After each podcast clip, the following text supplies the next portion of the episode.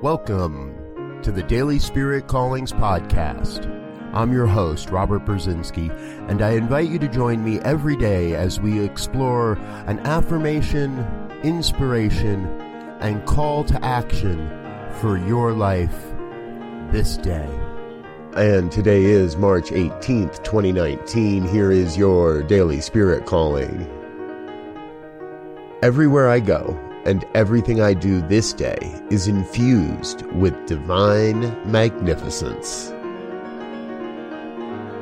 God doesn't make mistakes. Every expression of life is God's magnificent creation. We're all perfect just as we are. I define perfect as a state of being whole and complete with nothing missing. Your life, right now, is perfect. Today, you are called to embrace the perfection of your life as God's magnificent creation. Thank you for listening to Daily Spirit Callings. If you found value in this program, please share it with your friends.